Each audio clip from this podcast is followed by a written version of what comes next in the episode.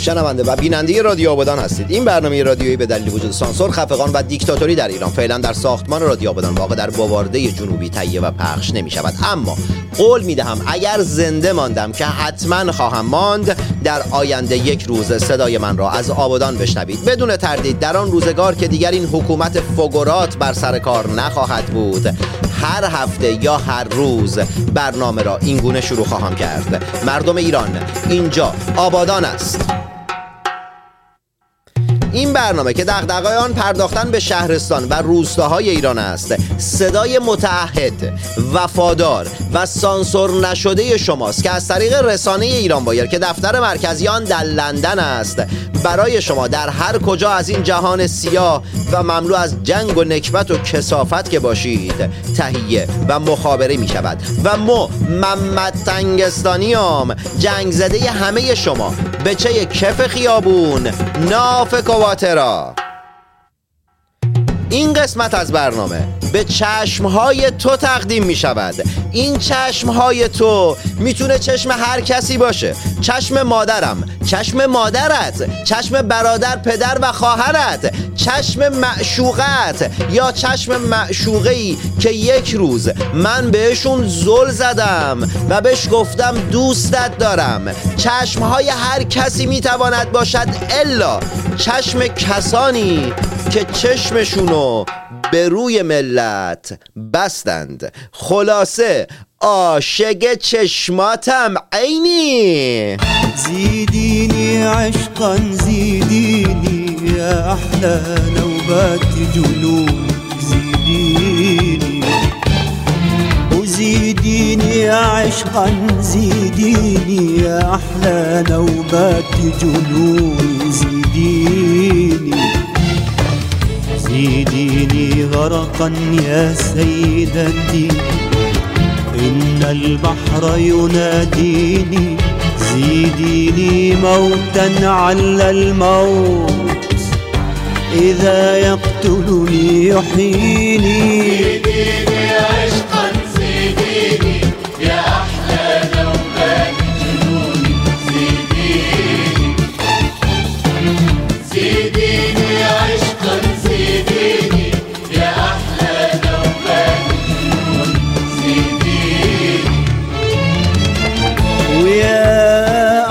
امرأة بين نساء الكون أحبي.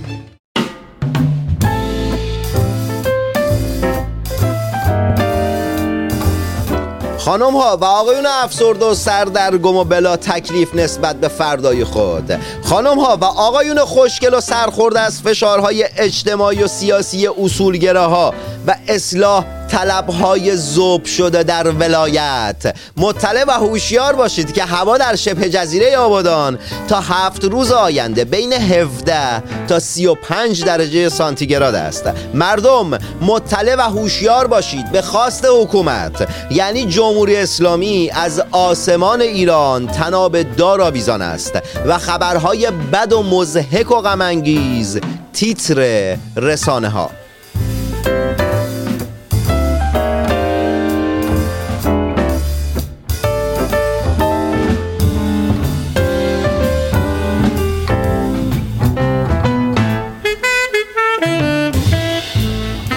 دادستان عمومی و انقلاب شهرستان دسفول همون دسفیل خودمون.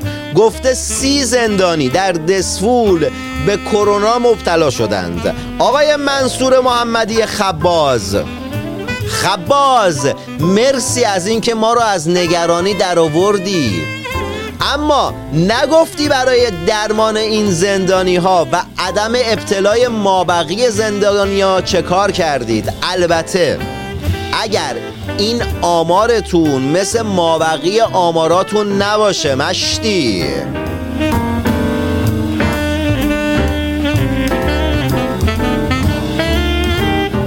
ملت این خبری که می‌خوام بگم هیچ ربطی به خوزستان و شبه جزیره آبادان نداره. اما حقیقتش اگه نگم هناق می‌گیرم. می‌دونم کسانی که مخاطب این برنامه هستن بدون تردید نه یک بار بلکه در روزهای گذشته ده ها بار این خبر رو خوندن و شنیدند.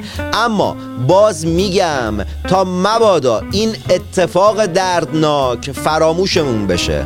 از روزی که این خبر رو در شبکه های اجتماعی منتشر شد و شنیدم یه بغزی همینجور تو گلوم گیر کرده.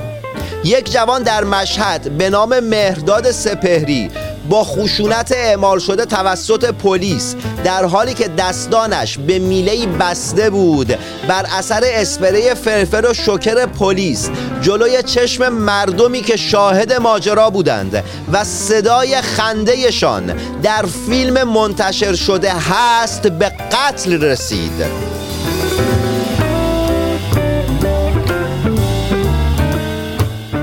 و اما بغزم زمانی ترکید که این خبر دوم رو خوندم. برادر نوید افکاری لحظه ای که داشتند نوید رو اعدام می کردند زیر همون محوته تو انفرادی بوده و صدای خفه شدن برادرش رو شنیده. ملت به این خبرها و اخبار و اتفاقات ناگوار و سیاه و نکبتی که من میگم اهمیت ندید. بی خیال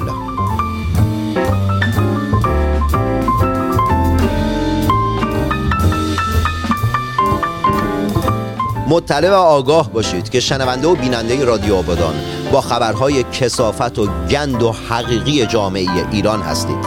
در حکومت عدل علی که نماینده الله بر زمین یعنی سید علی خامنه ای رهبری اون رو بر عهده داره. هفته گذشته جسد زنی چهل و یک ساله در عراق توسط فرزندش در کمد دیواری منزل کشف شد. قاتل این زن یعنی همسرش علت قتل رو این عنوان کرده. گفته که زنم تلفن همرامو چک کرده و نگاه کرده. به لطف جمهوری اسلامی نه تنها دقدقه های مدنی و اجتماعی در ایران به سطح رسیده بلکه دقدقه های قتل و جنایت و کشدار هم به سطح رسیده. ملت فکر نکنید گشنگی و بیکاری و فقر فرهنگی ربطی به این موضوع نداره. علت همه این اتفاقات و به سطح رسیدنهای جامعه گشنگی و بیکاری و فقر که مسببش جمهوری اسلامیه.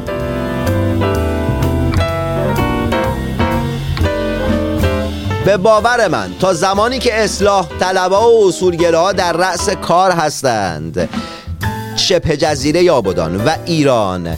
فیلم احمقانه است ساخته ابراهیم حاتمی کیا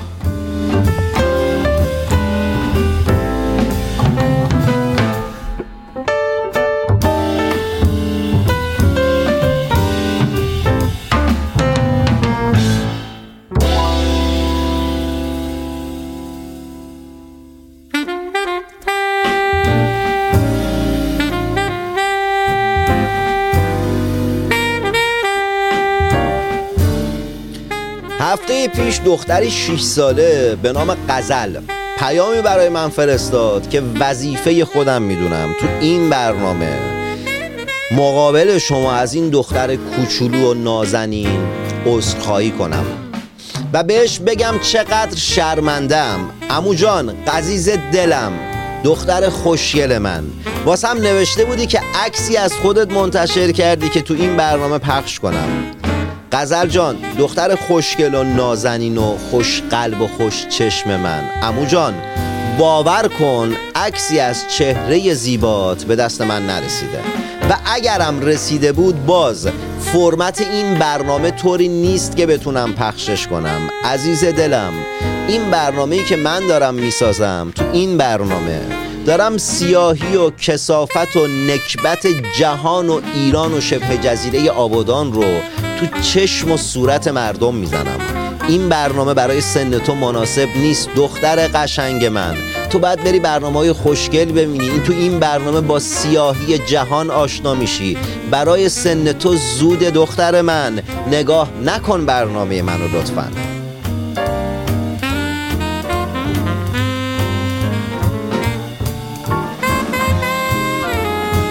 جمهوری اسلامی شرافتن توف تو خشتکت که بجز فقر و نداری و بدبختی و بیکاری برای مردم شبه جزیره آبادان و ایران هیچ چیز دیگه ای نداشتی. از دوران طلایی امام بگیر تا همین الان. چرا باید یه بچه 6 ساله بشینه این برنامه سیاه من رو نگاه کنه؟ در حالی که همین خود من می‌تونستم برای این بچه 6 ساله برنامه شاد و مناسب سنش بسازم. چرا؟ تو باید باشی و من مجبور بشم همچین برنامه سیاهی رو بسازم. سید علی خامنه ای نماینده الله بر زمین. آمو تو مملکت عدل علی صبح تا شب چه خبر ولک؟ اونجا داری چی میسوی؟ از صبح تا شب نشستی داری کش میسوی؟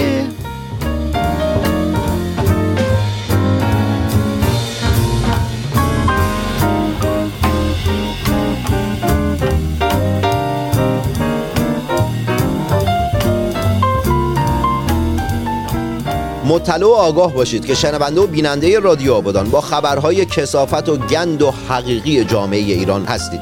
در همین لحظه ای که در حال گوش دادن یا تماشای این برنامه اید جمهوری اسلامی در حال شکنجه یا کشتن جوانان وطن است.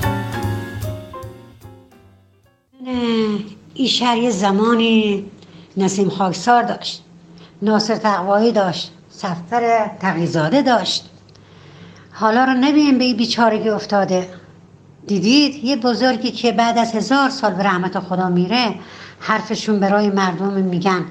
و می‌نویسن حالا این شهر به روزی افتاده که فردا میگن آدم حسابیش حرف مهمش ای بود. کی مسواکش تو سوراخ ما گذاشته؟ این شهر الان هیچی نداره. اگر داشت حداقل دو تاشون. دو تاشون تو شهر. بعد از بلایی که سر این دختر آبادان آوردن بلند می شدن فریاد می زدن این محمد تنگستانی هم که هست به خاطر دوریش از آبادانه. حساب نیست. در نتیجه این شهر هیچی نداره. شهری که هیچی نداره شهر نیست نه نه. این هفته به نشونه اعتراض به بلایی که سر این دختر آوردن دستور پخت هیچ غذایی را نمیدم این حداقل اعتراضی که ما می‌تونم در حمایت از دختر آبادان و هزاران دختر دیگه که این همه بلا سرشون میاد انجام بدم. و خلاص.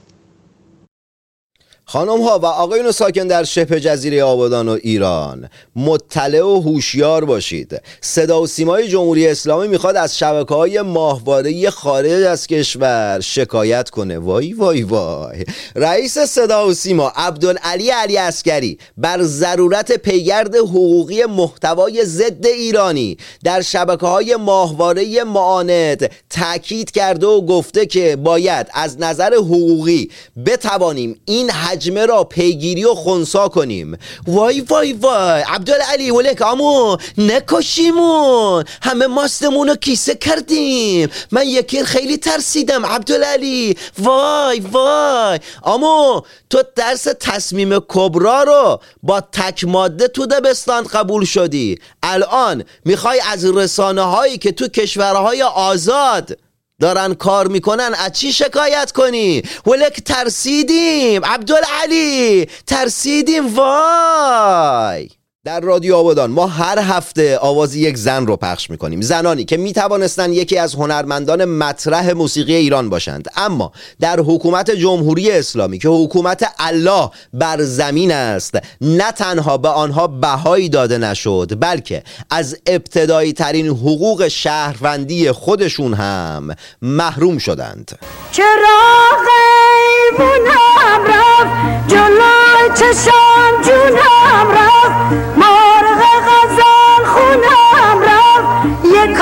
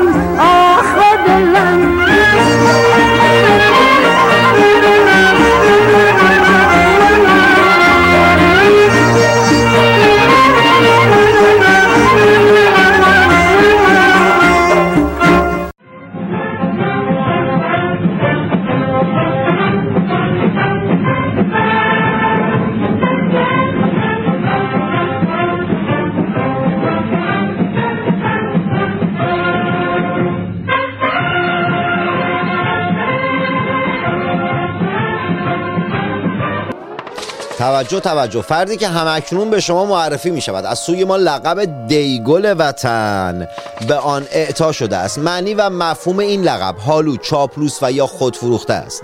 در هر محلی که حضور دارید و در حال شنیدن این برنامه هستید در دلتان یک سلام دیگل جانانه. نسبت به این فرد بگویید. ملت دیگل این هفته سید محمد مولوی نماینده مردم شبه جزیره آبادان در مجلس شورای اسلامی است که آب ریخته رو خرج امامزاده می‌کنه.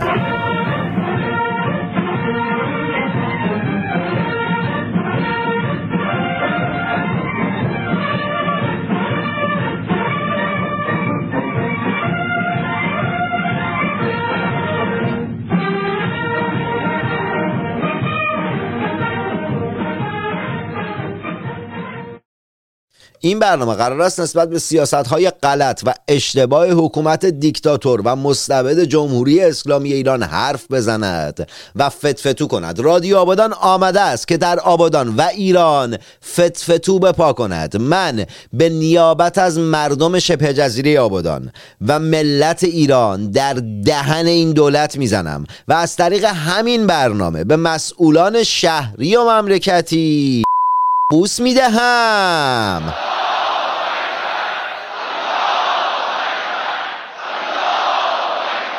آمریکا لازم نیست ایران را تحریم کند. فکری به حال دلار خودش کند که روز به روز گرانتر نشود.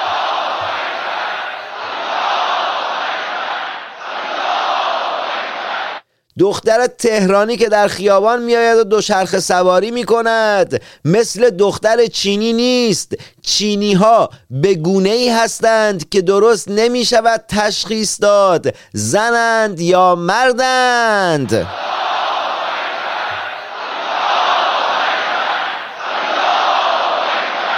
اگر امریکا F14 دارد ما 14 معصوم داریم.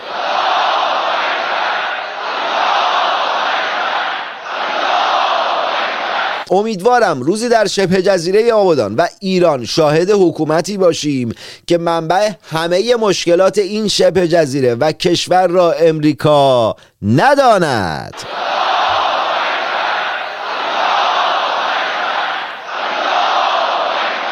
و از این حکومت مستبد رهایی پیدا کنیم و حکومتی در رأس کار باشد که در حکومتهای دیگر به دنبال مقصر نگردد.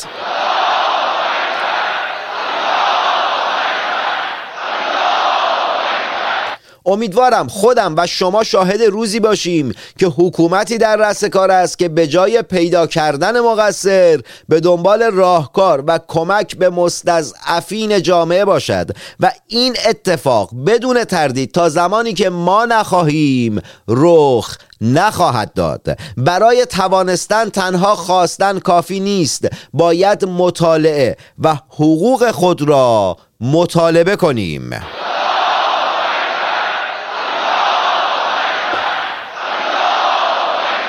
مردم مسلح شورا همیشه در صحنه. امت فقط مسلمان عاد ملت جماعت لوتی هموطن با مرام خوشگل زیبا زشت قشنگ. خانم ها و آقایون ساکن در شبه جزیره آبادان و ایران. این هفته رادیو آبادان دو مهمان دارد. یکی جمشید برزگر از شاعران و روزنامه نگاران نامدار رسانه های فارسی است و دیگری اعظم برامی شاعر و فعال محیط زیست است. اینکه چه کتاب منتشر کردن و چی کار کردن؟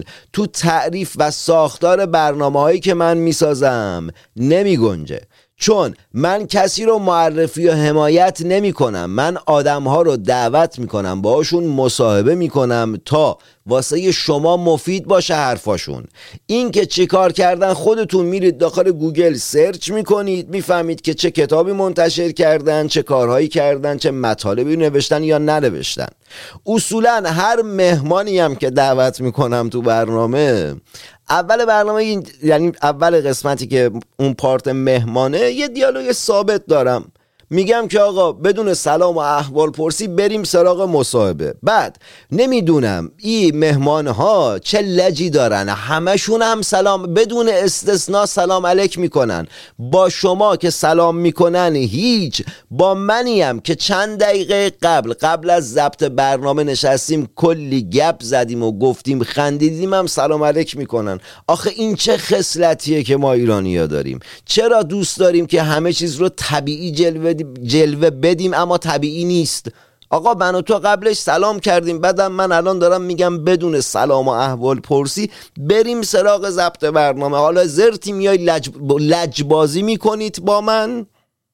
به هر حال امیدوارم که این دو مهمان عزیز امشب لجبازی با من نداشته باشند. اعظم از تو شروع می‌کنم. البته امیدوارم بدون سلام و احوار پرسی شروع کنی.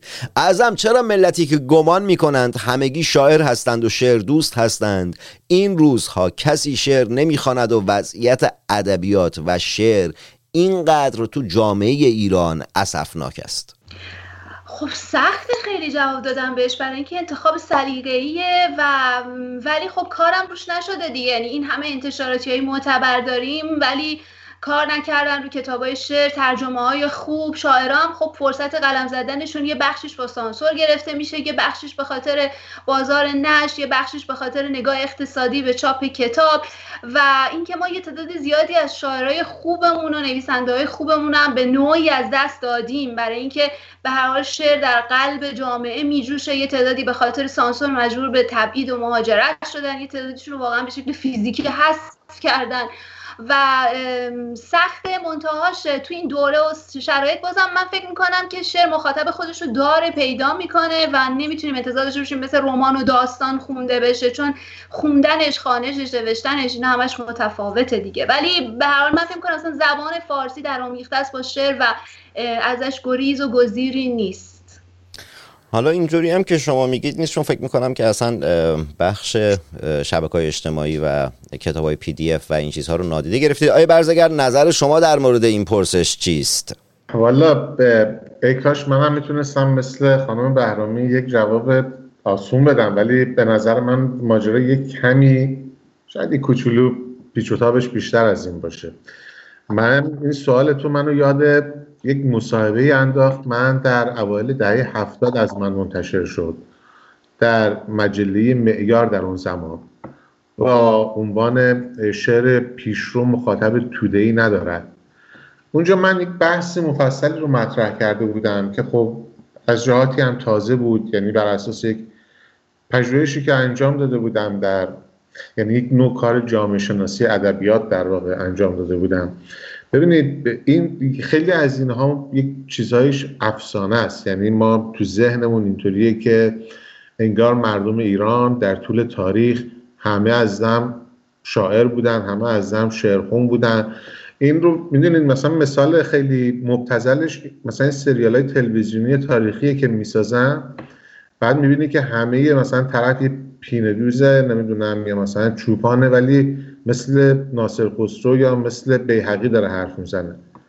خب این با واقعیت اون جامعه یعنی با واقعیت تاریخی هیچ نوع سازگاری نداره. اون زبان دیوانی و زبان درباری یه زبان مشخص خاصی بوده. تازه تو همون هم بعد یکی می اومده می‌شده بیهقی. اینطوری نبوده که همه مثل اون بنویسن. همه مثل فردوسی شعر بگن مثل منوچهری مثل اونسوری از همون آغاز یا رودکی تا بیایم تا جلوتر. این یه نکته. نکته دوم میزان باسوادی و در واقع بیسوادی مردم که باز یک واقعیت تاریخی است اساسا اجازه نمی‌داده. دقت می‌کنید؟ یعنی باز هم در واقع شاعران مخاطبان محدودی داشتن. کتابهاشون دستنویس می‌شده در چند نسخه بوده حالا در کتابخونه هایی که متعلق به دربارها بوده. در شاعران جایگاه اولیه و اصلیشون دربارها بود.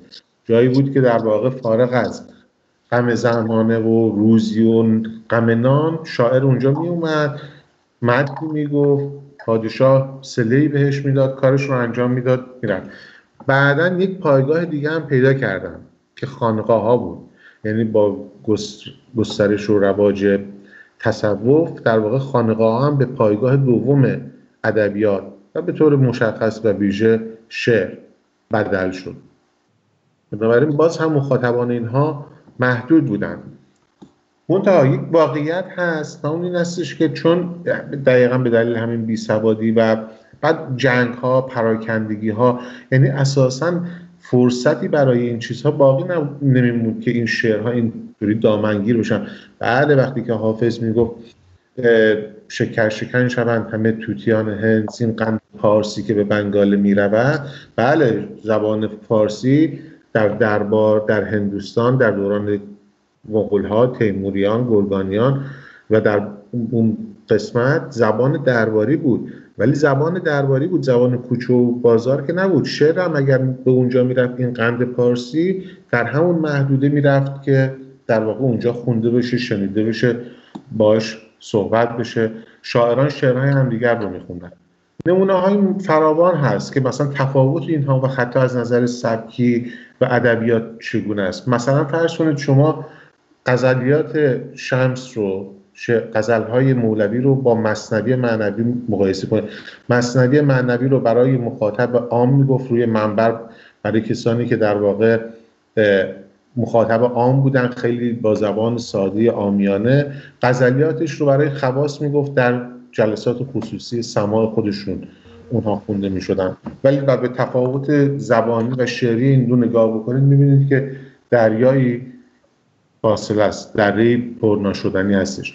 به هر حال این ماجرا سابقه داره. ما به تدریج میایم جلو. بعدها در مکتب های مختلف ادبی حالا نمونه هایی می‌بینیم. من نمی‌خوام زیاد بحث چیز کنم منتها بعد در واقع در دوران جدید هست. بعد از آشنایی با مفاهیم جدید هست. ملت نمی‌دونم ایجاد مدرسه های تازه ورود ماشین چاپ رشد باسوادی این هاست که در واقع میاد تاثیر می‌گذاره.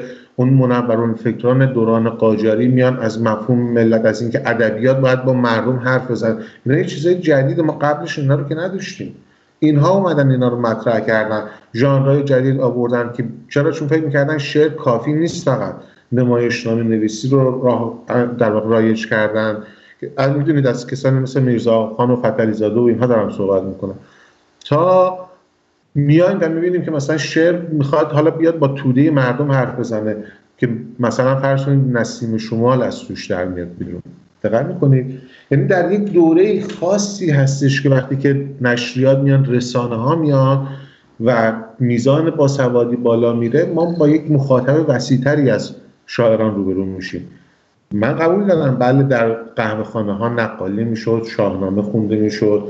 حافظ خونده می‌شد. ولی اینها معدود و محدود بودن. یعنی اینطوری نبود که زندگی روزمره مردم با اینها بگذره. یا مثلا ابیات یا مصرعهای سعدی ضرب المثل می‌شد یا گلستان رو در مکتب خونه ها درس می‌دادن. ولی اینها به معنای این نبود که حالا ملت ایران همه شا... شعرخوان بودن. و می‌رفتن از بین انبوه شاعرانی که در طول تاریخ بوده اینا همه میخوندن و نهایتا این بوده که یک دیوان حافظ از بین هزاران هزار شاعر و هزاران هزار دیوان شعر یک دیوان شعر توی خونه ها اگر پیدا می‌شد قبل از چاپ دارم عرض می‌کنم سنت چاپ. بنابراین این اتفاق میفته ما وارد عصر جدید میشیم وارد قرن حاضر میشیم. شعر هم تحولات درونی خودش رو داره. دقت می‌کنید از یک طرف در واقع شعر میاد همسو میشه با تحولات سیاسی و اجتماعی می‌خواد بیانگر اونها بشه. از فرخی یزدی، عارف قزوینی، ایرج میرزا اینها کسانی هستند که یک در واقع می‌خوان اون یک پلی بشن بین عامه مردم و ادبیات. بعدها خب نیما میاد وسط که یک در واقع تحولی در درون شعر این اتفاق میفته. و اینها با موازات هم با تحولاتی پیش میان. بعد ما گرایش هایی رو داریم در شعر معاصرمون که خیلی توجهش بیشتر هستش به اینکه با توده مردم بیشتر حرف بزنه عام پسندتر باشه. مخصوصا که بعد مسئله نشر و فروش و اینها پیش میاد. از اون طرف واکنشی در میان شاعران داشتیم که بیشتر به شعریت شعر می‌خواستن توجه بکنن. مخصوصا در دهه از دهه سی به بعد با کسانی مثل بوشنگ ایرانی و بحث در واقع مجلی خروسچنگی و جیغ بنفش شروع میشه تا میاد به موج نو و شعر حجم و اینها می‌رسی که اصرار و تاکید بر این دارن که ما اصلا مخاطب عام نمی‌خوایم. ما می‌خوایم به یک مخاطب خاصی که ظرافت های زبانی ما رو می‌فهمه سر و کله بزنه. یعنی می‌خوام بگم یه است. و این خیلی از اینها واقعا صحبت است که ما دقیق راجبش صحبت نکردیم. یه لحظه آقای ورزگر تا اینجا که رسیدیم چون می‌دونم به کدوم مسیر می‌خواید برسید و کاملا خوشبختانه همسو هستم با نگاهتون. خانم بهرامی یه سال از شما دارم. ازم الان تو به عنوان شاعری که شاعر نسل جوون هستی و بیرون از ایران داری زندگی می‌کنی الان مخاطب فارسی که بخواد شعر شما رو بخونه کجا باید بخونه؟ داخل شبکه های اجتماعی آیا فعال هستی یا نه؟ آیا مخاطبت رو در شبکه های اجتماعی مخاطب جدی می‌دونین یا نه؟ اصلا ملت چجوری الان می‌تونن بیان شعر تو رو بخونن؟ تا بعد دوباره برگردم به ادامه صحبت جمشید. ببین یه بخشش رو آره توی شبکه های اجتماعی معرفی کردم. یه سریش هم منتشر شده توی بعضی از سایت ها و اون بخشی هم که منتشر شده توی خود یعنی در قالب کتاب و انتشارات اونا هم اتفاقا بیشترش مثل مثل پی دی اف و به هر حال آنلاین در دسترسه. برای اینکه خب ما شرایط چاپ کتابی که در ایران نداریم. من اولین کتابم که تو ایران منتشر شد زمانی منتشر شد که من از ایران اومده بودم بیرون. یعنی حتی اونم که بعد از دو سال مجوز گرفت با قیچی و قطع و سانسور بازم به هر حال توی شرایطی بود که من خودم دسترسی نداشتم به بخوام معرفی کنم یا بخوام حضور داشته باشم. با اینکه به هر حال یه بردی هم داشت رو به هر حال اینطوری. ولی من فکر کنم که یه بخش زیادیش درسته تو شبکه های اجتماعی. منتهاش ما اون سویه دیگه ماجرا رو باید ببینیم. یعنی که صرفا ادبیات رو از طریق شبکه های اجتماعی بخوایم بشناسیم یا نویسنده هامون از طریق شبکه های اجتماعی بخوایم دنبال بکنیم اینم به هر حال من فکر کنم که محدود به زمان الانه. نباید یه چیزی باشه که به شکل رسمی ما اون رو زبان پیدا کردن ادبیات دقیق و عمیق بدونیم. من زیاد باش موافق نیستم چون در نهایت فکر کنم بخش زیادی از شبکه های اجتماعی خیلی عمق نمیدن. هم به خاطر اینکه مخاطب گذرا ازش عبور می‌کنه هم به خاطر اینکه تعدادشون خیلی زیاده و همه بهش دسترسی دارن. این هم خوبه هم آسیبای خودش رو داره دیگه. به خاطر همین من فکر کنم که اون ادبیات در نهایت باید توی از طریق نام ها معرفی ها انتشاراتی هایی که به هر حال می‌شناسیم کارهای ترجمه و مترجمایی که پشتش کارهای تجربه داری هست از اون طریق بشناسیم و دنبال کنیم. نسبت به اینکه میگی که عمق پیدا نمی‌کنه داخل شبکه های اجتماعی ادبیات تا یه حدی بود موافقم ولی خب جهان امروز جهان شبکه های اجتماعی یعنی بخشی از مطالعه افراد در جامعه همون مطالعه‌ای که داخل شبکه های اجتماعی دارن می‌کنن در نتیجه نمی‌تونن نادیدش بگیرن. آیا برزگر یه در ادامه صحبتایی که داشتید می‌کردید الان جامعه امروز جمشید با شعر بیگانه است یا اینکه شعر نسبت به اتفاقات جامعه امروز بلا تکلیف و سردرگمه؟ ببینید میگن بس این سوال ها همش مبتنی بر یک سری پیش هاست. باید ما اول راجع اون پیش ها صحبت بکنیم. من یه حرف من این بود. ما میگم که یک هیچ اتفاق عجیب غریبی نیفتاده. شعر همیشه همین وضعیت رو داشته. همه جا هم همین بوده. در همین غرب هم همین.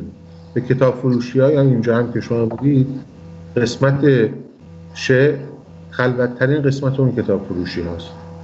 بنابراین این جای نگرانی خیلی زیادی واقعا نداره. یعنی اگر کسی که دنبال مخاطب توده‌ای عام هستش خب من فکر می‌کنم باید سراغ یک ژانر دیگه ای بره. شعر مقوله متفاوتی است که با روزگار امروز هم خیلی همخوان نیست حقیقتش رو بهتون بگم. همونطور که مثلا فرض کنید که رمان و داستان بهتر جوابگوی انسان امروز هست به نیازهاش جواب میده. شرایط امروز جهان رو بهتر میشه توی اونها باستابتن شعر هم به بخش های دیگه ای از نیازهای یک انسان جواب میده. منتها ممکنه این خیلی فراگیر نباشه. این یه نکته است. یه نکته هم اینه که حالا ما خیلی کوتاه بیایم از این نگاه تاریخی فاصله بگیریم. مثلا بیایم متمرکز بشیم به فرض کنید از دهه 20 به طور مشخص دهه 40 من فکر می‌کنم این دهه 40 یک شاخص شده که ما بر اساس اون داریم قبل و بعدش رو میسنجیم. به دلایل خیلی خاصی که در اون زمان در ایران به وجود اومد و چند شاعر بزرگ واقعا همزمان اینا داشتن شعر میسرودن. یعنی فرو بود شاملو بود اخوان بود نیما تازه در واقع کاراش داشت میومد بیرون سهراب سپهری بود نادر نادرپور بود سایه بود کسرایی بود. می‌دونید یعنی کسانی که تاثیرگذار بودن و هر کدوم در فریدون مشیری بود.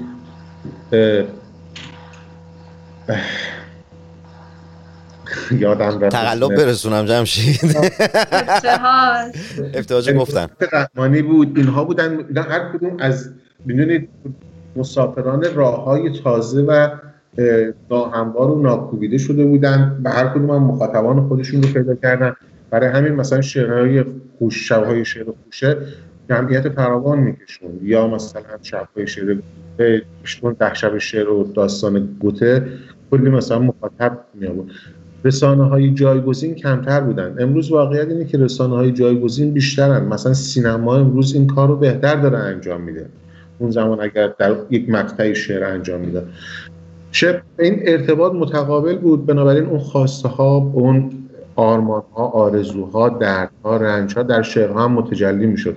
امروز تعداد شعرهایی که در واقع بتونن حالا در فارغ از اینکه هم- یعنی می‌خوام همیشه ما نباید مخاطب رو محاکمه بکنیم. همیشه نباید مردم رو محاکمه بکنیم طلبکار باشیم که اونها نمی‌خونن.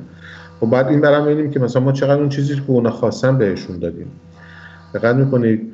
خیلی وقتا نداریم. برای همین مثلا حتی در حلقه خود شاعران هم نمیچرخه این شعرها دیگه. خیلی هم فرق نمی‌کنه. به صورت کتاب باشه توی اینترنت توی یک سایت منتشر بشه توی شبکه های اجتماعی باشه. به نظر من تفاوت خیلی چشمگیری نمی‌کنه. اینها با اینا نبض زمانه رو ندارن به نظر اون زمانه در این کارها جاری نیستش این اتفاقی که متاسفانه جمشید سالهای پیش که بحث مبارزه با سانسور رو شروع کردم و شروع کردم در مورد سانسور و مبارزه با سانسور نوشتن خب اون زمان مثل امروز جامعه دغدغه مبارزه با سانسور رو نداشت. جز اولین کسانی بودی که تو اون سالها باهات گفتگو کردم در مورد مبارزه با سانسور. خیلی از شاعرانی که تو اون بره باشون مصاحبه می‌کردم که چرا آقا بیرون از ایران دارید زندگی می‌کنید اما دارید به زمین و آسمون می‌زنید که بتونید داخل ایران کتابی منتشر کنید که تن به سانسور بدید در حالی که می‌تونید به ناشران مستقل خارج از ایران تکیه کنید یا اینکه کتاباتون رو الکترونیک منتشر کنید که حالا بگذریم از اون مبحث و اینا. جز معدود افرادی بودی که اون زمان نسبت به سانسور موضع داشتی و موضع مشخصی داشتی در سالهای گذشته می‌دونم که الان سه تا کتاب آماده انتشار داری نسبت به محتویات اون کتاب ها هم تا حدودی آگاهی و اشراف دارم. چرا اون کتاب ها رو نمیدی خودت بیرون؟ آیا دل و دماغی نداری؟ آیا جهان اونقدر نکبت و کسافت و سیاه شده که دیگه دل و دماغی واسه انتشار کتاب نداری؟ یا اینکه نه حالا چی چرا اون کتاب ها رو خودت الان به عنوان یک نویسنده چرا کتاباتو منتشر نمی‌کنی؟ ببین دلایل مختلف داره یه مقدار خب گرفتاری های حرفه‌ای و این چیزهاست که در حال فرصت چندانی باقی نمی‌گذاره. دوم اینکه خب توزیع کتاب واقعا کار دشواریه. حتی به صورت آنلاینش هم. یعنی ببینید کتاب مثلا وقتی کاری رو منتشر می‌کنه اینطوری نیست واقعا که فقط منتشرش بکنی دیگه. ما چند مرحله داریم. شما یک کتاب رو قبلش که در مرحله آفرینشه خب خودتی و خودت اینجاست سهمتون کاملا به عنوان نویسنده یا شاعر آفریننده و نصر مشخصه. ولی بعد از انتشارم به حال تو مسئولیتی داری در قبالش. یعنی بالاخره باید با اون کتاب بری این بر بری اون بر با مخاطب باشی چه می‌دونم مصاحبه باش بکنی سفر بری برنامه بذاری. اینا همه خود خودش چیز می‌خواد. و بعدم باید واقعا ببینی که چقدر الان این نیاز احساس میشه دیگه. جمشید ببخشید عذر می‌خوام صحبت رو قطع می‌کنم. با توجه به اینکه تایم زیادی هم نداریم. خب نگاه کن کتاب آخری که منتشر کردی شما روزنامه تعطیل بیش از فکر کنم 20 25 تا نقد رو اون کتاب خور- خورد. یعنی بچه های ادبیات بیش از 20 25 تا نقد نوشتن تو جامعه ای که تیراژ کتاب بین 20 تا 30 نسخه است. چرا الان واقعا چرا چی شده که منتشر نمی‌کنی؟ میگم حالا اونم در واقع خوششانسی من بوده یا لطف دوستان بوده یا حالا هر چی بوده. اون کتابم سرنوشت خاصی داشت اون زمان صحبت کردیم. بعد از سالها در واقع من منتشرش کردم. راستش نمی‌دونم چرا ولی انتشار کتاب هم مثل خود نوشتنه یعنی اون ضرورتش باید یقت رو بگیره یعنی احساس اون اگه ننویسی این شعر رو خفه میشی. من به اون درجه باید برسی که بکنه خب اگه چون اینا از با این کار که امرار معاش که نمی کنیم به عنوان یک نویسنده حرفه‌ای که بگی من باید کتاب منتشر کنم. با ناشر قرارداد بستم. زندگیم از این راه تامین میشه. فرق می‌کنه داستان دیگه. برای ماها متاسفانه این حالت نیست. بنابراین انتشارش هم یک مقداری ذوقی و یک مقداری شبستگی به حال و روز آدم داره دیگه. ازم شما چی شما کتاب آیا جامعه, جامعه امروز و اتفاقاتی که جامعه امروز داره میفته دل و دماغی واسط می‌ذاره که کتاب بخوای منتشر کنی یا نه؟ ببین از از یه نظر آره به خاطر اینکه وقتی می‌بینی شرایط انقدر تلخ و سخت معمولا وقتی ما که خب زمان خیلی زیادی رم حالا نمی‌تونیم بگیم خیلی طولانی مدتی که از ایران اومدیم و انقدر در با ایران و مسائل ایران در پیوندیم که به هر حال اون تاثیر خودش رو همش در تو می‌ذاره رسوب می‌کنه و این حس اتفاقا می‌بینی که دوست داری بنویسی و دوست داری یه واژه‌ای ترانه‌ای کلمه تازه‌ای پیدا کنی که شر- شرح توصیف وضعیت باشه. ولی از اون طرف دیگه هم هست. برای اینکه همین جوری که آقای بعضیگرم به درستی گفت خیلی شرایط متفاوتی رو میطلبه. یعنی متغیرهای زیادی تاثیر می‌ذاره روی اینکه تو رو به هم به نوشتن وابه داره و هم اینکه بعدش پی بگیری. که چطور کتاب عرضه بشه توضیح بشه به خواننده برسه بعد نظر خواننده رو بگیری در ارتباط باشی. و من بیشتر یه, عاملش رو خب قطعا درونیه و یه عاملش هم مسئله بیرونه. همونجوری که یه کتاب مست... وقتی تا زمانی که نوشته میشه با تو درگیره و بعد باز با, با جامعه بیرون درگیر میشه توصیف وضعیت هم هر دو حالت رو داره دیگه. هم یه بخشش به تو ربط داره هم به جامعه بیرون. ولی در مورد شعر باز خوشبختانه اینجوریه که خیلی در لحظه تره نسبت به داستان و رمان حداقل برای من اینطوریه. به خاطر همین زخم آدم رو تازه نگه میداره. ولی متاسفانه اینم که مخاطب حالا اصلا خاص و عامش هم نمیگم. مخاطب فارسی زبان رو کجا بیابی؟ و کجا بخوای باش گفتگو کنی گپ بزنی کار بخونی اینا هم باز برای ما که مهاجریم خودش دوباره یه داستان غم انگیز دیگه ایه. حالا باز شاید دوستانی که در مثلا لندنن یا کلونیای ایرانی بیشتری باشون در ارتباطن شاید وضعیت براشون یکم فرق داشته باشه. ولی باز مثلا تو ایتالیا می‌بینی که شرایط اونقدر آسون نیست. مرسی جا... مرسی اعظم جان. مرسی چون تایم تایم آره تایممون داره تموم میشه. هرچند خیلی کامنت داشتم. با توجه به اینکه خودم شاعرم پر حرفم هستم خیلی دوست داشتم هی وسط حرفا بیام کامنت بدم. ولی خب اینجا در نقش یک مصاحبه کننده هستم نمی‌تونستم به هر حال. دختران زیبا و پسران خوشتیپ آبادانی تا برنامه آینده موسیقی خوب گوش کنید سمت سیگاری تر تمچیزک دوات رامادول و مابقی مزخرفات. نرید. یعنی معتاد نباشید و معتاد نکشید. خود و شهر خود را آنگونه که هست بشناسید و به آنچه که دارید بسنده نکنید. چرا که در آن شبه جزیره هیچ سرمایه‌ای به غیر از نداری و فقر ندارید. مو محمد تنگستانی شاعر. روزنامه نگار و نویسنده آبادانی هستم و خوشبختم که من و همکارام می‌تونیم تو ایران وایر برای شما حتی آنهایی که درگیر بیماری اعتیاد هستند خبررسانی و برنامه سازی کنیم. تا هفته آینده جنگ زده دل تک تک شمام. خلاص! عروسی بو شریام عروسی بو شریام تماشا داره دعواشو داره. شوه نابندونشون شوه نابندونشون